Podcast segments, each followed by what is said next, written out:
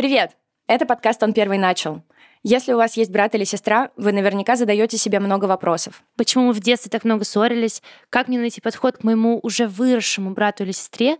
Вмешиваться ли в отношения между родителями и вашими братьями или сестрами? В подкасте мы говорим об отношениях братьев и сестер, разбираемся, как они на нас влияют и как сделать их гармоничными и поддерживающими. Это наш первый выпуск, и начнем его с того, что мы познакомимся с вами. Меня зовут Варвара Грушко, и я придумала этот проект, потому что я обеспокоенная старшая сестра, моему младшему брату 15 лет, сестре 10 лет, и мне очень важно понять, как правильно выстраивать с ними отношения. Привет, меня зовут Юля Бровкина, и я психолог и старшая сестра моему младшему брату 14 лет. И тема гармоничных отношений братьев и сестер интересна мне не только как психологу, но еще и как обеспокоенной старшей сестре. Меня зовут Матвей Докунов, я занимаюсь подкастами, и я вырос без братьев и сестер, но сейчас я живу со своим двоюродным братом, и нам как-то нужно выстраивать отношения. Теперь, наверное, расскажем немножечко про сам проект, про то, как он появился. Я просто заметила, что со всеми своими друзьями, у которых тоже есть младшие братья или сестры, я так или иначе в какой-то момент начинаю обсуждать, а как ты решаешь вот это, а как вы действуете в таких ситуациях. И дальше я поняла, что про отношения братьев и сестер в популярной психологии нет ничего. То есть если там про гармоничные отношения между супругами или между родителями и детьми есть очень много чего, про отношения братьев и сестер информации нет. И я решила, что надо это исправить. У этого подкаста нет задачи научить вас общаться с братьями или сестрами. Если бы мы знали, как правильно, уже бы, наверное, была какая-то инструкция по этому поводу. Но мы предлагаем вам здесь погрузиться вместе с нами в тему отношений братьев и сестер, или, как мы дальше будем их называть, отдельным словом сиблинги. Слово сиблинги очень удобное слово. Оно обозначает брата или сестру старшего или младшего вне зависимости от возраста или пола. Мы хотим вместе со слушателями и вместе с ведущими этого подкаста разобраться в том, как с точки зрения сиблингов вообще можно взаимодействовать со своими другими сиблингами, как можно улучшать эти отношения, может быть, как можно разрывать эти отношения. В общем, что нам делать самим со своими братьями и сестрами. И тема нашего первого выпуска — сиблинг мечты.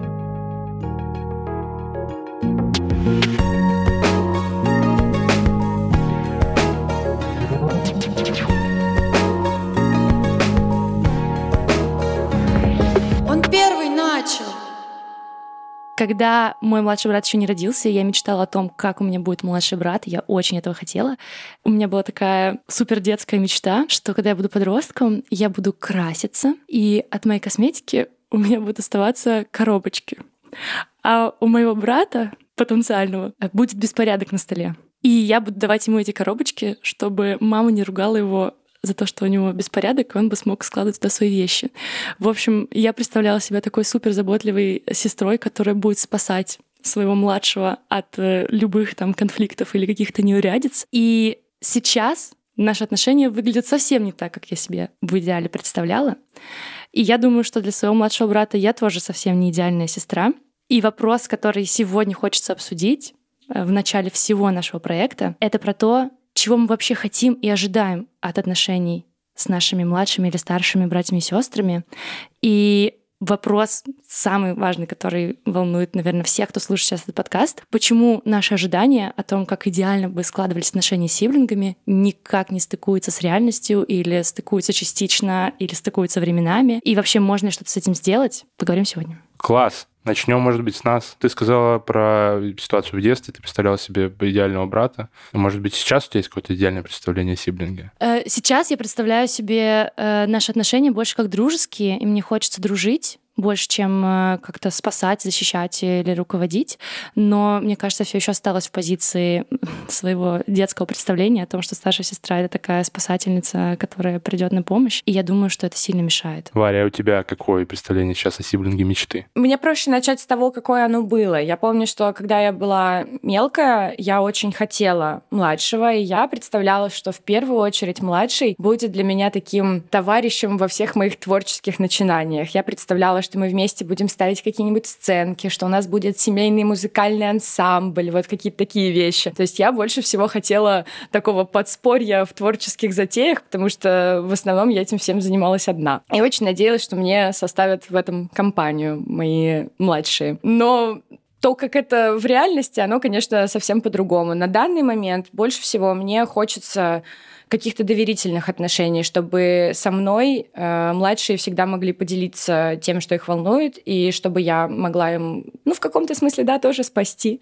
подсказать, посоветовать, э, сделать как-то так, чтобы их жизнь непростая была легче. Матвей, у тебя есть представление, какого бы ты идеального сиблинга хотел? Я все время доволен был тем, что я один в семье. Я... Нет, у том, что у тебя есть брат, есть или сестра, сиблинг, э, есть много плюсов. Там это, как бы кажется, весело, это какая-то там семья, помощь. Но мне одному было хорошо, мне доставалась вся еда в доме, все сладости были моими, все игрушки, которые покупали, покупались мне, а не кому-то там как соседу какому-то. Мне надо было с комнату ни с кем делить, родительскую любовь не надо было ни с кем делить.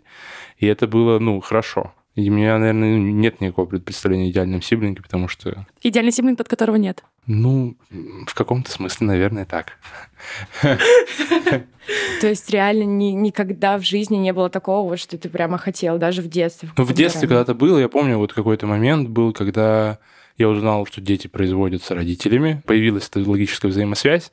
Мне сказали, что это производится посредством поцелуя. И я такой родителям целуйтесь и ушел в соседнюю комнату такой, ну что, все готов, э, э, братик или сестра но внутренней необходимости в каком-то там младшем, на котором я мог бы там защищать его, покровительствовать, мне никогда такого не было. Я, по крайней, по крайней мере, я этого не помню точно. Сейчас внутри во мне этого нету. Варь, получается, у нас с тобой, как у старших, есть некоторые ожидания от наших отношений, были и сейчас остаются. А, я думаю, что у младших тоже есть свои ожидания о том, как должны выглядеть отношения со старшими братьями и сестрами. И вообще это логично, что мы все хотим, чтобы отношения были идеальными. Приятно, когда отношения идеальные и отвечают твоим ожиданиям. Но так точно получается не всегда. И я предлагаю начать в этом разбираться. Какие вообще есть ожидания у младших, какие есть ожидания у старших, и как выходит так, что они не сопоставимы с реальностью. В общем, для того, чтобы мы здесь руководствовались не только нашими какими-то идеями и представлениями. Мы поспрашивали разных людей об их опыте взаимоотношений с сиблингами, и сейчас мы послушаем три истории младших сиблингов, как они представляли себе отношения со своими старшими. Первую историю нам расскажет Женя. Она младшая сестра. У меня никогда не было вот этого вот ощущения наставничества, что она мой наставник, она меня учит, как надо делать. Нет, я на нее смотрю и понимаю, как надо, но она не ставит своей целью меня чему-то вот прям непосредственно научить. Она училась в университете, как раз занималась граф-дизайном. И очень долго, очень много сидела, работала в фотошопе. Я, бывает, просто приходила, садилась рядом и часами смотрела на то, как она что-то там делает, совмещает. Мне было так интересно. Я просто молча сидела у нее там под правой рукой и смотрела, как она занимается абсолютно чуждыми мне делами. Мне кажется, вот это вот все потом вылилось в то, что я стала заниматься фотографией, обрабатывать в фотошопе практически сразу, без каких бы то ни было курсов. Я просто села, я уже примерно понимала, где там что, потому что, по сути, все детство я сидела, наблюдала за тем, как она там что-то делала. Мне бы, конечно, хотелось, чтобы наши отношения не были столь формальными чтобы мы э, делали друг для друга какие-то скидки на сестринство, она скорее была для меня как, ну не то чтобы идеал, но пример, но между нами всегда была дистанция. И от этой дистанции было никуда не деться. Сказать, что у нас очень близкие отношения, вот по-настоящему дружеские или по-настоящему сестринские, что между нами какая-то особая атмосфера, я бы не могла именно за счет этого барьера. Как его преодолеть, я до сих пор не понимаю, потому что я много об этом думала. С там, мамой у нас, э, условно, очень хорошие отношения. А вот с сестрой всегда было какое-то «но». И «но» это, скорее всего, заключается в нежелании с ее стороны выстраивать вот эти более близкие отношения. Боится ли она их? Не хочет ли? Может быть, у нее есть какие-то еще причины? Не знаю. Мне кажется, любому, наверное, младшему хочется, чтобы старший был немножко наставником, потому что он его обогнал по возрасту и, наверное, что-то уже какие-то фишки просек. И хочется, чтобы старший, ну так, чисто по-свойски с тобой этими фишками поделился, чтобы ты уже какой-то этап там для себя не обрабатывал, да, какую-то информацию, не проживал этот этап, а просто сразу такой, окей, давай уже сразу к выводам перейдем. Из рассказа Жени я слышу две самые важные вещи. Первое — это то, что ей очень хотелось некоторого наставничества. Но второе, о чем мне кажется очень важно сказать, в ее словах я слышу желание не просто того, чтобы тобой командовали, но еще делали вот эти некоторые скидки на сестринство. И эту историю я воспринимаю как желание контакта, дружеского, просто желание близкого контакта, когда ты можешь с человеком о чем-то поговорить и попросить у него совета. У меня есть вопрос насчет скидок на сестринство. Я не совсем понял эту фразу.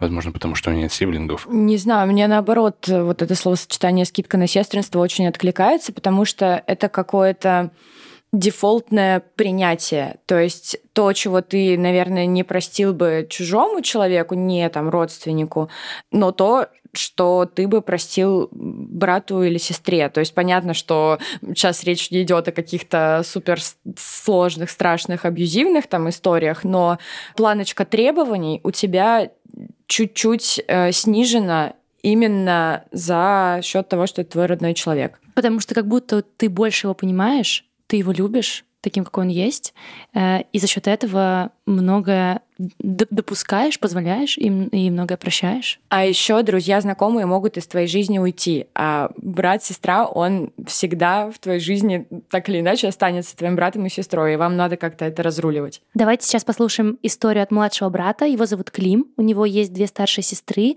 и история о том, как он взаимодействовал со своими старшими сестрами. Я всегда был самый такой маленький. Мне кажется, что я очень часто мог сманипулировать ситуацию. То есть я заранее мог знать, каким результатом она приведет. Э, например, я мог прийти на кухню и отметить, что столешница недостаточно чиста после того, как сестры там поработали. Вероятно, я мог это сделать настолько громко, чтобы родители это услышали. То есть была, была такая стратегия. Причем она была такая совершенно немотивированная. Это было не потому, что я хотел заслужить э, в глазах родителей право на какого-то более добросовестного ребенка и более сознательного так вот подумать, почти все это происходило как-то не почему. С их стороны сложно говорить, но со своей стороны, наверное, я пытался вот как-то вот сманипулировать ситуацию. Может быть, какой-то тайной злобы, там из-за обиды на предыдущие какие-то наши предряги. Вот именно какие-то замечания на предмет там хозяйственной недобросовестности или вот что-нибудь такое. Для меня эта история звучит как история о том, что когда ты младший, у тебя не очень-то много пространства для того, чтобы выделяться и быть крутым. Старшие в любом случае, они круче, просто потому что старшие, а особенно девочки, как всем известно, девочки развиваются чуть быстрее, чем мальчики, и это нормально. А тем более, если сестры старшие, это накладывает особенный отпечаток. И мне кажется, что в этой истории идеальные ожидания от взаимодействия с сестрами, они такие, что я могу быть круче, чем они. Немножко поставить их на место, да, немножко поставить себя выше. Круче, выше, властнее немножко. Ну, как будто бы да. И несмотря на то, что он говорит о том, что не было такой задачи, да, поставить себя как-то круто перед родителями, мне кажется, моя идея о том, чтобы сманипулировать так, чтобы родители были на моей стороне, а сестер поругали, она про вот эту боль э, вообще-то младших братьев или сестер, которые, которые рождаются, и они заведомо младше. Они заведомо не так уже успешны, не знаю, не умеют ходить, не пошли в школу еще, у них еще нет крутых подростковых друзей. Ну, в конце он сам доходит до того, что, возможно, это было с какой-то тайной злобой или вот мотивировано чем-то таким, какими-то прошлыми обидами. И действительно, это единственная возможность для него как-то поставить себя выше в ситуации любой. Младшие хотят быть круче, чем старшие. Это естественно, как будто бы. Да. У нас есть еще одна история от младшей, младшей сестры. Ее зовут Ксюша. Она называет свои отношения со старшим братом абьюзивными. И в этом отрывке она рассказывает, как сама представляла э, свои отношения, если бы у нее родился младший. Я всегда хотела младшего э, кого-нибудь, брата. Почему-то мне думалось, что брата мне понравится больше иметь.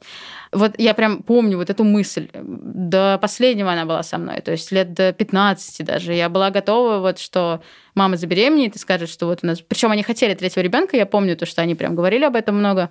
Не получилось, но я хотела очень сильно, и мне кажется, что это тоже несколько патологично, потому что не факт, что все бы было так расчудесно, как мне виделось. А, я представляла, что у меня будет такой маленький пупсик, с которым я, ну, типа, я буду такой клевой старшей сестрой, я буду отрабатывать за все грехи своего брата, я сделаю все по-другому, не так, как он, это все будет совсем по-другому, наши отношения будут идеальными.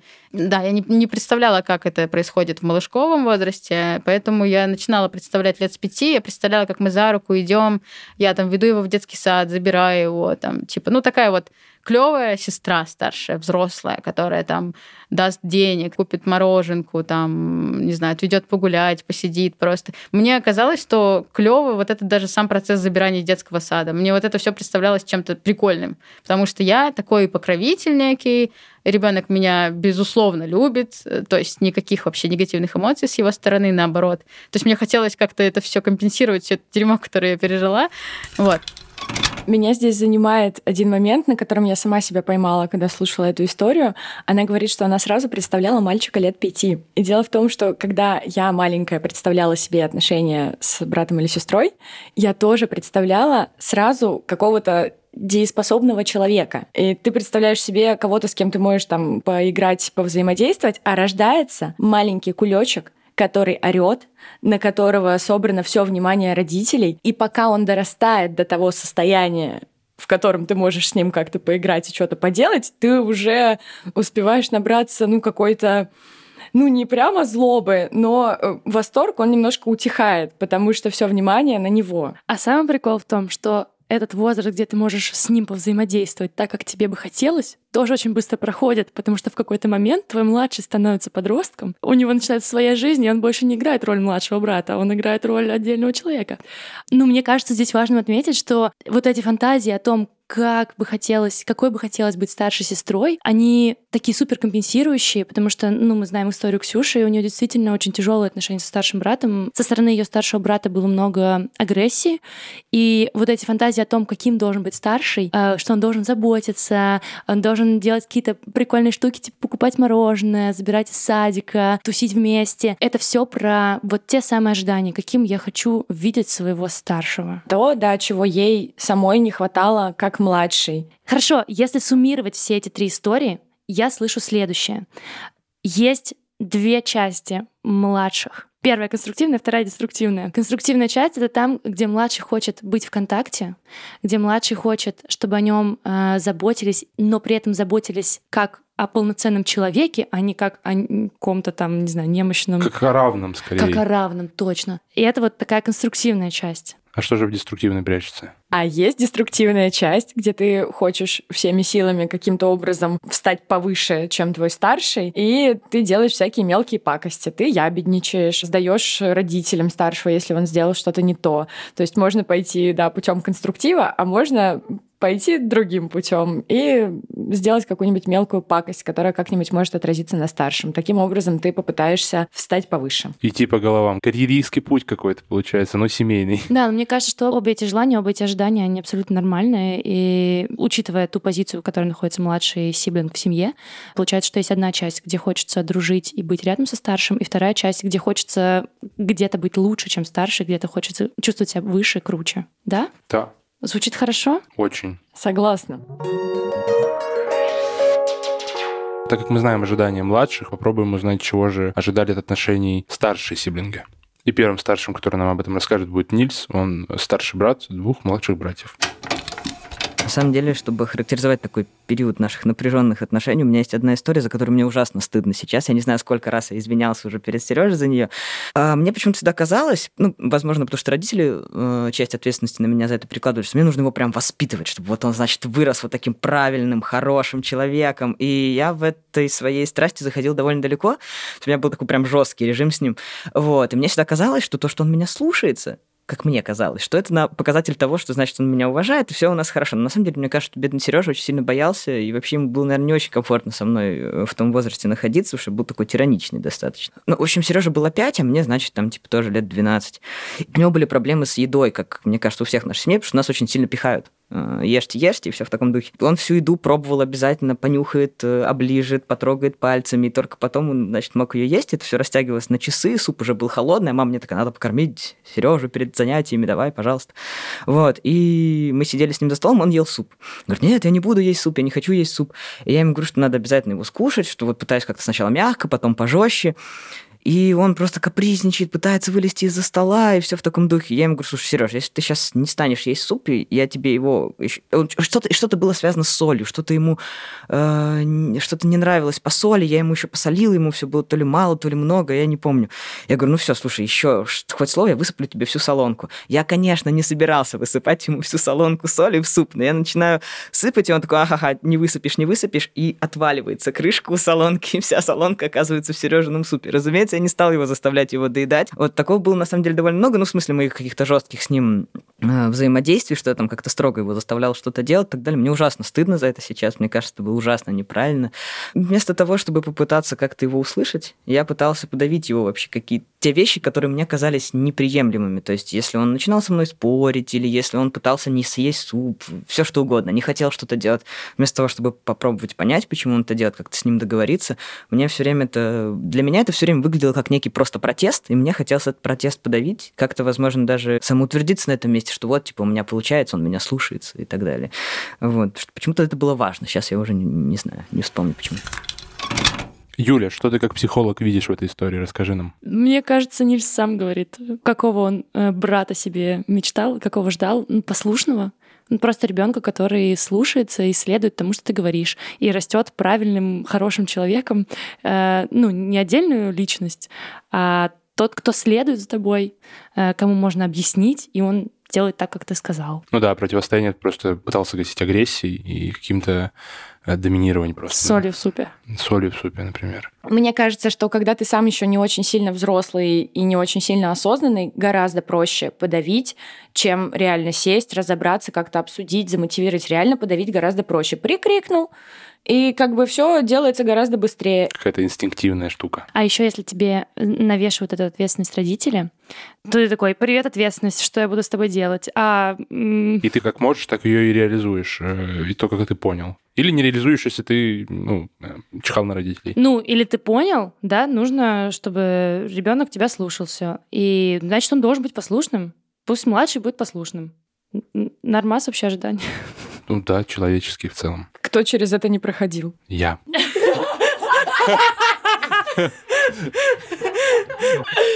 Следующая история от одной из создательниц нашего проекта. Ее зовут Катя, и у нее есть младший брат. Мне очень интересно, на самом деле, э, было бы узнать, во что мой брат вырос к 15 годам. Мы с ним э, в детстве же, конечно, контактировали больше, а сейчас э, я типа иногда не очень себе представляю его жизнь, там, чем он занимается. Я думаю, что у него есть очень много чего интересного, потому что это же 15 лет, это прям вот он подросток сейчас. И э, мне кажется, что я ему могу что-то классное рассказать, э, потому что, ну, блин, я уже проходила через какие-то вещи, мне хочется с ним этим делиться, и для этого нужен более близкий какой-то контакт. У него появилась какая-то личная жизнь, где я подозреваю, что он обижает девочек и матерится, и курит, и пьет. Я не знаю, что подозревать, но я всего боюсь. Я как-то раз читала даже его переписку ВКонтакте с девочкой. Я просто... Э, я взяла у него ноут, и там в браузере был его аккаунт просто открыт. И я захожу, и там, ну, прям вкладка с перепиской, и я там зацепилась вот как раз за какой-то мат, типа, и я подумала, что он матерится, и мне стало интересно, я не удержалась, и, короче, почитала. И мне было так грустно, потому что, ну, я подумала, что я бы с таким не общалась. Я подумала, что на месте девочки мне бы было обидно такое читать. Но это было давно, пару лет назад. Возможно, он сейчас поумнее стал. Ну, выглядит поумнее. Э, вот в этот момент я подумала, черт, наверное, он, он вырастет э, сексистом. Из того, что Катя говорит, э, у меня складывается ощущение, что ее ожидание от младшего брата — это некоторое следование, наверное, ценностям и идеям, которые у Кати есть.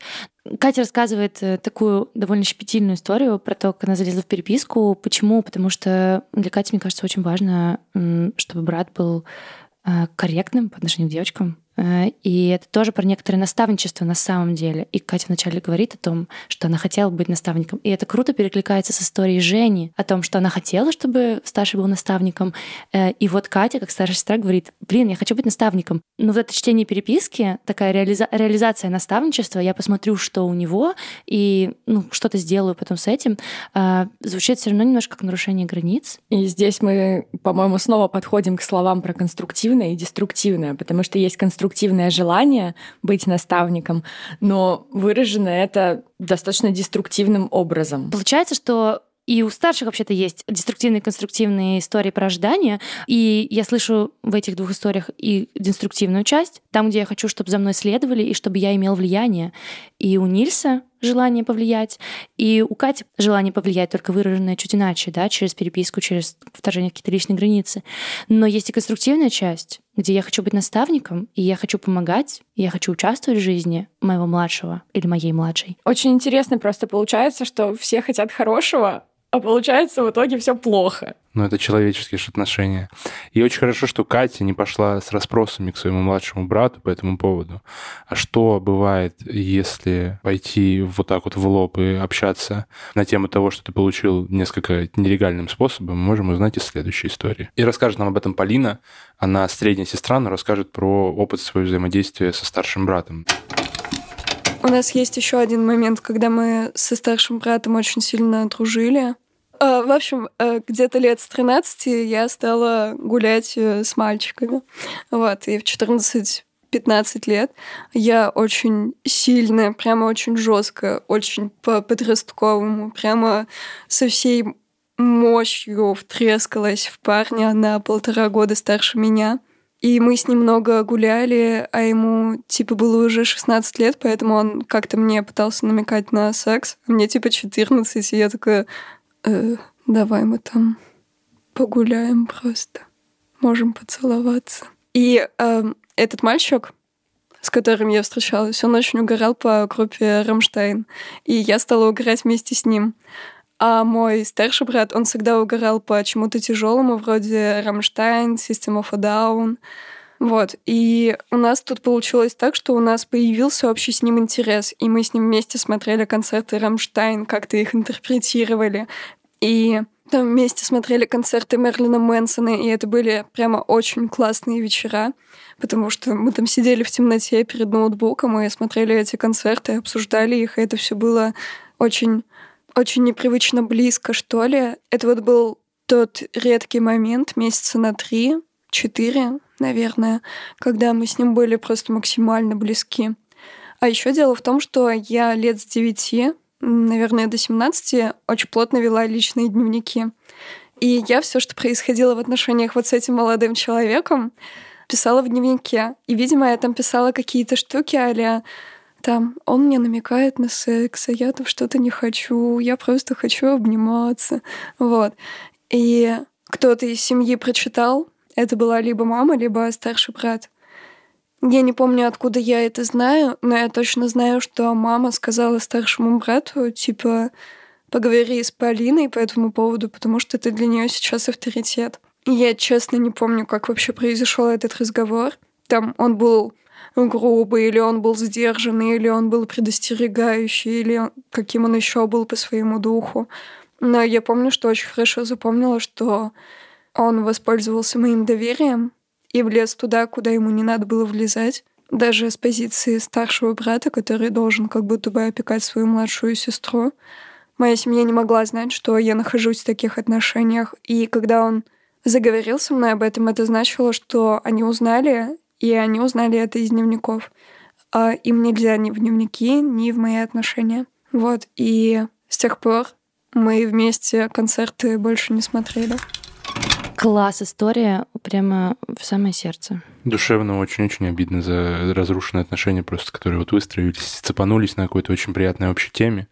И из-за неосторожности, возможно, ну, то есть какой-то умысел определенно был за благо, за хорошее, как бы поговорить про это, но просто подход получился очень агрессивный, даже не, не агрессивный, а несколько бестактный, возможно. Было нарушение личных границ, и как-то зная эту информацию, можно было попытаться вывести на этот разговор, а тут, видимо, как бы все пошло в лоб, и это сильно просто оттолкнуло Полю от э, своего старшего брата на тот момент. Просто вот опять все хотели хорошо, а получилось через одно место. И, собственно, вопрос. Вообще-то, если все хотят хорошо, а получается через одно место, что с этим делать? И я предлагаю перейти к части, где мы поищем ответ на этот вопрос. И мне кажется, Поля дальше в своем интервью очень здорово сформулировала, а что бы помогло эту реальность сделать приближенной к ожиданиям, а не, как всегда, разрушить все благими намерениями. А давайте послушаем этот кусочек. Не знаю, можно ли было бы сделать это как-то по-другому, чтобы старший брат мог мне сказать, что я нахожусь в нездоровых отношениях, но при этом как-то не пересекать личную границу. И я не знаю, могло ли это быть по-другому, просто потому что я не помню, как выглядел этот разговор. Я просто помню, что я тогда была очень расстроена и была э, в ярости. У меня было ощущение, что меня подвели очень близкие люди. Здесь же не было какого-то признания от меня. Я никак не заявляла об этой проблеме, потому что я либо это не видела проблемой, либо считала, что я сама с этим всем разберусь. Ну, либо я считала, что с этим не надо разбираться, потому что я, правда, была очень дико влюблена. И я, честно, не знаю, как вести себя в таких ситуациях, как здесь не перейти рамку, как здесь помочь, и стоит ли вообще как-то помогать, или надо просто ждать, когда человек осознает, что у него проблемы, и показать ему еще до того, как он заявил, что у него есть проблема, что ты рядом и что ты поможешь в случае чего. Да, да, Поля, да. Да, Поля, да. Ну, прекрасно сказала, вот не поспоришь. Особенно финальные слова про вот это вот ощущение поддержки и опоры, которое должно быть для того, чтобы началось все остальное. Давайте я попробую собрать эту картинку целиком. У младших и у старших сиблингов есть деструктивная часть, и она для меня звучит как подавление. Что младшие хотят в какой-то момент быть выше и подавить, что старшие в какой-то момент хотят быть круче и подавить, и чтобы за ними следовали. И с такой позиции, конечно, отношения строить довольно сложно. Но есть и конструктивная часть. Там, где младшие ожидают теплого контакта и наставничества от э, старших, а старшие хотят быть наставниками и как-то помочь. Но выходит не очень потому что нас никто этому не учит. И как раз поэтому мы делаем этот подкаст. Наконец-то начинаем обсуждать, что же мы можем сделать, как наши конструктивные ожидания перевести в конструктивную реальность. Быстрее слушайте наш подкаст, прыгайте в машину времени и пытайтесь передать это самому себе из прошлого, когда вы еще растете со своим младшим или старшим братом или сестрой. Ну или разруливайте ваши отношения сейчас, потому что, ну когда, если не сейчас? Ну и логичный вопрос, который я очень часто слышу, не люблю на него отвечать, но сегодня попробую на него ответить. Что делать? Делать. А, мне очень понравилось, как Поля сказала, о том, что важно сперва э, почувствовать, что старший рядом, что к нему можно подойти, если что-то будет у тебя не так, и только потом уже разговаривать на какие-то стрёмные темы. Для меня это про то, что вообще-то во всей этой сиблинговской истории мы немножко путаем этапы сближения. Мы сначала хотим наставничать, как старшие, или младшие сначала хотят, чтобы им делали скидки на сестринство, и сразу начинаем действовать из этого желания. Но любые отношения людей работают не так. Сначала важно построить некоторое поле для отношений, почувствовать безопасность, а только потом обмениваться опытом, и только потом воспринимать этот опыт, которым с тобой делятся. То есть сначала отношения, потом наставничество. Сначала близость, сначала некоторое поле, в котором вы друг другу доверяете. Но, в принципе, я, допустим, понимаю э, со стороны на это все глядя, почему так происходит, почему люди как бы проходят этот этап и начинают просто сразу пытаться как-то активно влиять, потому что, ну, вы живете вместе, вы растете вместе, у вас, в принципе, изначально стерта некоторая личная граница. Вы в этом как бы выросли, это ваша данность, базовая комплектация вашей семьи, грубо говоря. И, ну, хорошо бы, конечно, понять, что у вас сначала должно быть какое-то общее поле для отношений, но как бы оно у вас, какой-то закуточек этих отношений, он уже, в принципе, существует. Просто тебе нужно как-то это создать хорошую почву. Да, просто одно дело, вот вы вместе живете, и вы общаетесь там по каким-то бытовым вопросам, а другое дело перевести это в вопросы чувств и эмоций каких-то. Это совсем две разные вещи. Поскольку мы рождаемся в одной семье, нам кажется, что близость уже есть. Вот же он, он же вот, я его с малых лет наблюдал. Но на самом деле близость рождается во взаимодействии, и без него этой близости не будет. Что вообще мы имеем в виду под близостью, мне важно пояснить. Это такой безопасный контакт, в котором я могу быть искренним, и я знаю, что другой будет искренним. Мы знаем границы друг друга, мы учитываем границы друг друга, и при этом мы готовы быть уязвимыми друг перед другом. И это то, что в дружбе или в романтических отношениях строится годами. И на это люди специально работают. Вот этот та самая пресловутая фраза «для отношений нужно работать». А с сиблингом есть ощущение, что типа, ну мы же росли вместе, значит, это должно быть априори. Нет, это не так. Ну, а давайте его спросим, как думаете, у вас уже существует с вашими сиблингами э, почва для взаимоотношений, где вы можете вот быть наставниками? Насколько она безопасна? Э, слушатели, у слушателей может возникнуть ощущение, что мы тут все такие эксперты, и у нас точно в взаимоотношениях с нашими сиблингами абсолютная гармония и порядок. Расскажите, пожалуйста, так это или нет? Я считаю, что мы с моим братом начинаем строить это поле близости, потому что в основном все таки наше взаимодействие было больше со стороны... Я была как бы как третий родитель довольно долгое время. И сейчас это поле заключается в том, что он скидывает мне мемы и тиктоки. Еще в нашем опыте было несколько разговоров о нашей боли, поскольку мы выросли в одной семье, мы переживаем примерно про одно и то же. И вот такие разговоры, когда я сначала поделилась со своим братом своей болью, и потом он мог немножко мне рассказать про свою.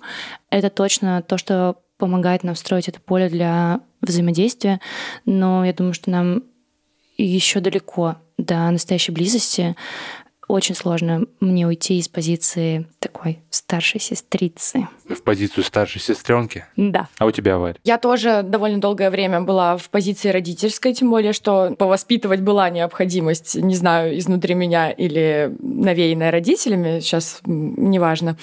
А, но мы тоже как раз-таки начали в последние годы, наверное, строить вот это вот поле для близости. И особенно я начала этим сознательно заниматься, когда я уже придумала, собственно, этот проект. То есть я просто об этом всем подумала, осознала и стала как-то внимательнее смотреть на, на ваши отношения. Просто начала их э, так или иначе все равно смотреть на это со стороны как бы человек, который делает подкаст об этом, себя, возможно, критиковать периодически за это. Да. Но это же нормально, это что ты, ты начала, главное, что ты делаешь. То есть я начала просто рефлексировать на эту тему, и стали заметнее какие-то вещи, что там где-то я могла э, повоспитывать, попытаться подавить, где-то там еще что-то. А как только я начала об этом думать, стало, конечно, гораздо проще это самое поле выстраивать. Мы с ним делимся музыкой. Он мне очень часто показывает какое-нибудь классное музло, которое он нашел. И вот такой очень яркий момент, после которого мы стали гораздо ближе, это когда я его позвала на свой день рождения потусить вместе с моими друзьями. После этого, мне кажется, он понял, что вот я готова его впустить в свою какую-то взрослую жизнь, которая у меня есть. И он явно был очень этому рад и польщен. И после этого стало вообще просто очень здорово. Мы стали гораздо доверительнее общаться. Я только вот сейчас подумала о том, что Вообще-то я хочу верить в то, что брат мне доверяет, и какие-то я вижу какие-то признаки того, что это так и есть. И когда ты сейчас сказала об этом, Варь, я вообще-то вспомнила, что весь свой подростковый возраст я довольно активно включала брата просто в свою жизнь. То есть, э, когда мы шли с моими молодыми людьми гулять, я часто брала его с собой, а еще у нас был день младшего брата. Каждую осень э, я брала в выходной и брала его с собой, и мы шли куда-нибудь типа в парк или в океанариум, и я покупала ему какие-то вкусняшки. Эта традиция прекратилась, когда ему стало лет 10, наверное, и там стало, у него стала более запаренная жизнь.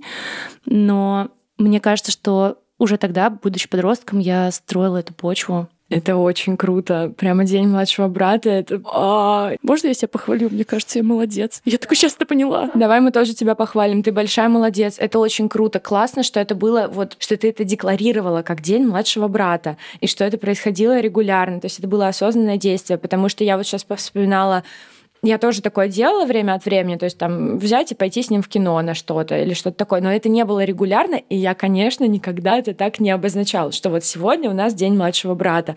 Это безумно круто, и я думаю, ему это дало очень большую почву для вот какого-то...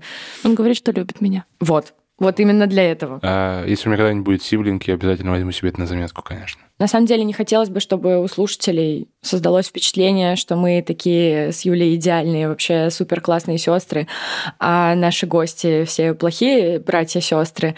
Просто дело в том, что истории гостей мы берем кусками и нету всего контекста. Спасибо большое нашим гостям, что поделились этими историями. Это дало нам большую почву для размышлений, и это вообще бесценный вклад. В конце концов, без наших гостей этот подкаст бы ну, не случился, честно говоря, потому что это основа нашего подкаста. Я помню все интервью, потому что я их брала. И там очень, на самом деле, у тех людей, которые сегодня, которых вы сегодня послушали, очень много классных и теплых историй о взаимодействиях с братьями и сестрами, особенно сейчас. Мне кажется, все, кто приходил к нам а, сейчас, как раз люди, которые хотят выстраивать новые отношения с братьями и сестрами. И про себя я точно хочу сказать, что я вообще не сахарная. Сейчас я замечаю, что очень часто я продолжаю свою линию старшей мерзкой сестры, которая говорит э, иди мой руки, или перестань, положи на место, не порти нам настроение. Я могу такое сказать, вот, потому что, блин, наверное, я тоже человек или что-то такое. Нет, не так.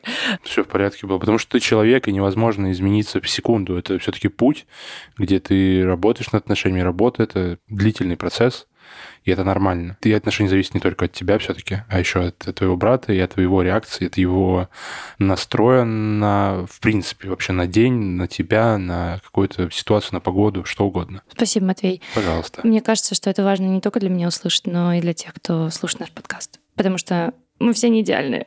Как бы это не было ужасно, но еще это и прекрасно. Мы все сейчас здесь, а вы сейчас это слушаете, и это значит, что у нас уже есть намерение что-то с этим сделать и как-то исправить ситуацию. И это уже шаг к решению проблемы. Давайте сейчас тогда подведем итог нашего выпуска. Я начинала с вопроса о том, чего мы ждем от наших сиблингов и как это расходится с реальностью.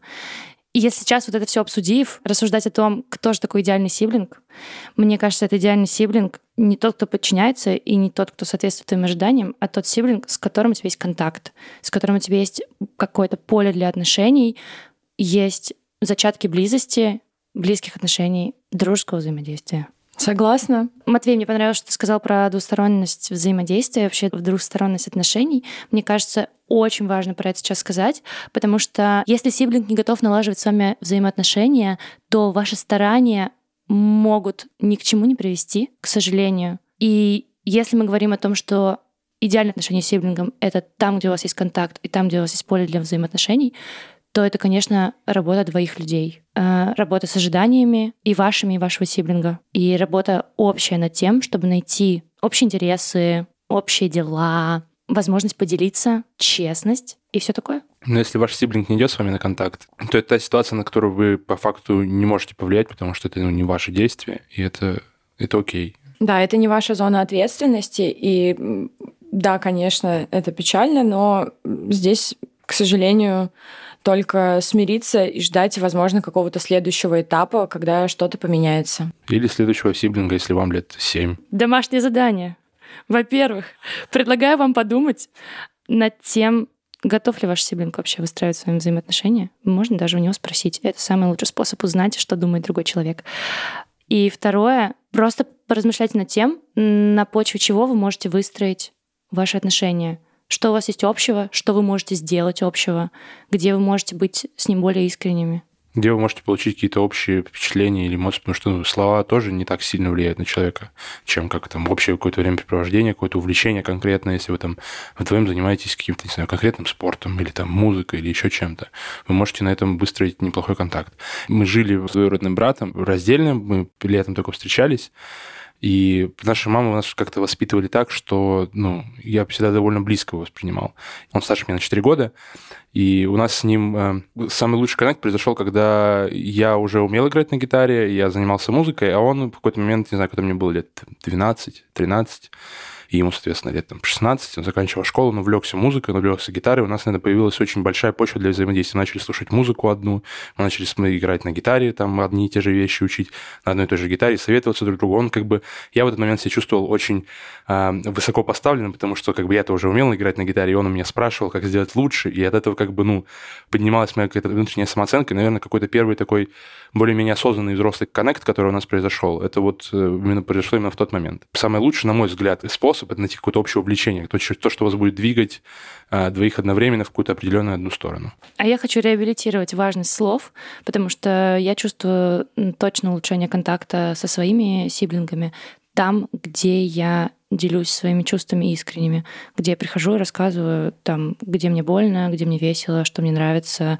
где просто честная я, где я не такая, типа, наставник старший, идеальный, а где я живой человек. Безусловно, но мне просто кажется, что это все работает как раз в совокупности. То есть ты же не можешь просто прийти с нуля, он сидит в своей комнате, играет в комп, ты такая, так, я тебе сейчас расскажу, что я чувствую, а ты, пожалуйста, слушай. То есть вот как раз-таки это совместное взаимодействие, это в том числе площадочка для того, чтобы каким-то таким расфокусированным вниманием вы что-то обсудили важное и нужное, и полезное, и интересное интересное. Пробуйте разное. Наш первый выпуск подошел к концу, но не переключайтесь, потому что есть одна важная вещь, которую я хочу сказать.